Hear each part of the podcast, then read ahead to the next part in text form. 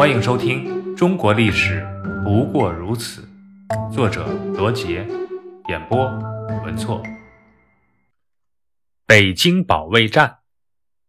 明朝推翻了蒙元政权，而蒙古人虽然失去了对中原的统治，但在北方草原仍然还有很大的势力。明太祖朱元璋登基后不久，就派大将徐达征讨北元。这时元顺帝早已退回漠北，雄居北方，并时刻觊觎着大明王朝。太祖、成祖时期，明朝对蒙古北元的政策是主动出击，以攻代守。到了明仁宗、宣宗时期，明朝对北元的政策发生了变化，允许蒙古用骆驼、马匹在边境上换取日常用品，也就是马市贸易，还有朝贡贸易。从永乐年间开始，蒙古向明朝入贡驮马兽皮，明朝估价给钱，还给予大量的赏赐。这样一来，蒙古派遣的使团人数就越来越多，其中混进了不少不法之徒，经常滋事。一旦得不到满足，蒙古就开始侵犯边境。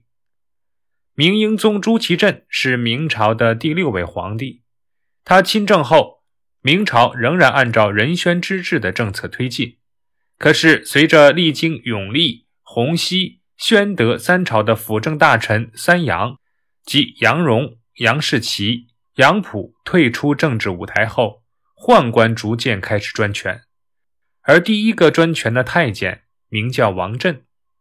王振是豫州人，今河北豫县。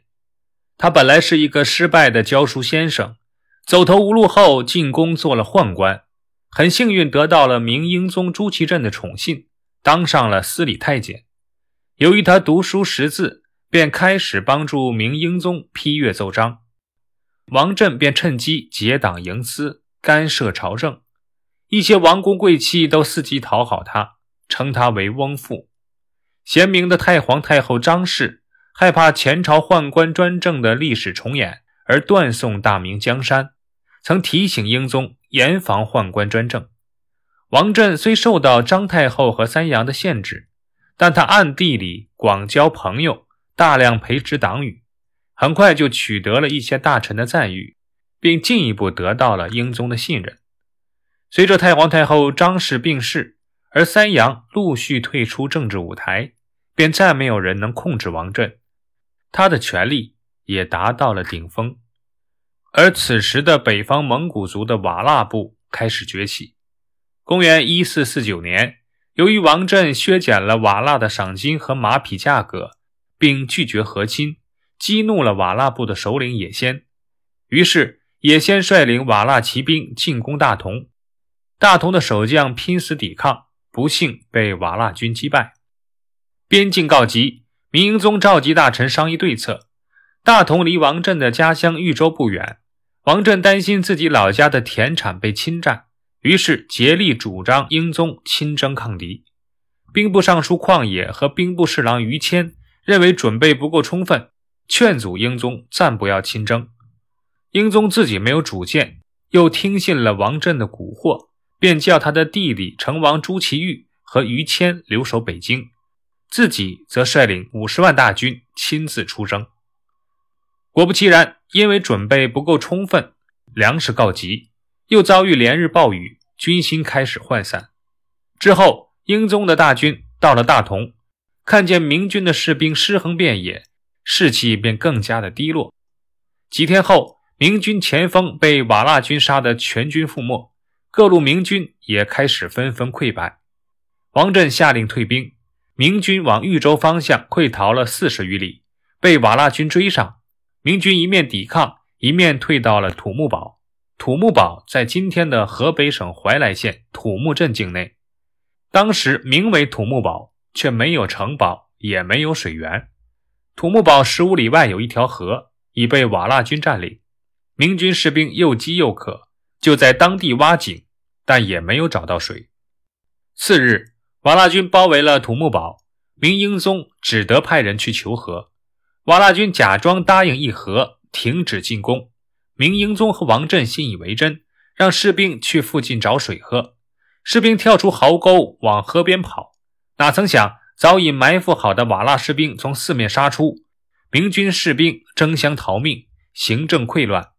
兵部尚书旷野、大太监王振等六十六名大臣战死，五十万大军全军覆没，明英宗朱祁镇也被瓦剌军俘虏。土木堡战斗的失败是明朝由盛而衰的分水岭，瓦剌军俘虏了英宗，想以此要挟明朝。而明朝这边，于谦等大臣得知消息后，立即拥立英宗的弟弟朱祁钰为帝，史称代宗。由此开始了明朝著名的北京保卫战。公元一一四九年十月十一日，瓦剌军骑兵直扑北京城下，列阵西直门外。此时明英宗朱祁镇就被关押在德胜门外的一处空宅中，家国近在咫尺，他却有国不能归，有家不能回。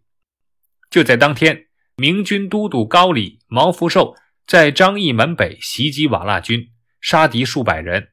瓦剌军首领也先看到明军阵容严整，便不敢贸然进攻，于是以送还英宗朱祁镇为借口，以迎驾为名，欲引诱于谦和石亨至瓦剌军营谈和，趁机将其擒获，致使明军不战而败。于谦将计就计，严令士兵加强戒备，同时派遣右通政王复、太常寺少卿赵荣赴瓦剌军营和谈，使也先计谋未成。也先率领瓦剌军进攻北京各门，屡次遭到失败。中路军在居庸关的进攻也受到了阻碍。他获悉明朝的各路援军即将到达，唯恐归路被断绝，于十五日夜率军挟持英宗朱祁镇，由良乡向紫金关方向撤退。于谦发现也先率军撤退，立即命令石亨集中火炮攻击也先军营，击伤击毙瓦剌军数万余人。瓦剌军撤退时又四处烧杀抢掠，明军分路追击，瓦剌各路大军败逃。十月十七日，也先率军撤出紫金关，不久退往塞外。至此，明军取得了保卫北京的全面胜利。大案六十四，于谦，字廷义，号节安，汉族。永乐十九年，公元一四二一年，成为进士。宣德元年，即公元一四二六年，汉王朱高煦在乐安州起兵谋反，于谦随宣宗朱瞻基亲征，被授御史，后官至兵部侍郎。于谦祖籍考城，由于他的曾祖于九思在元朝时离家到杭州做官，就把家迁至钱塘太平里，因此史载于谦为浙江钱塘人，与岳飞、张苍水并称为西湖三杰。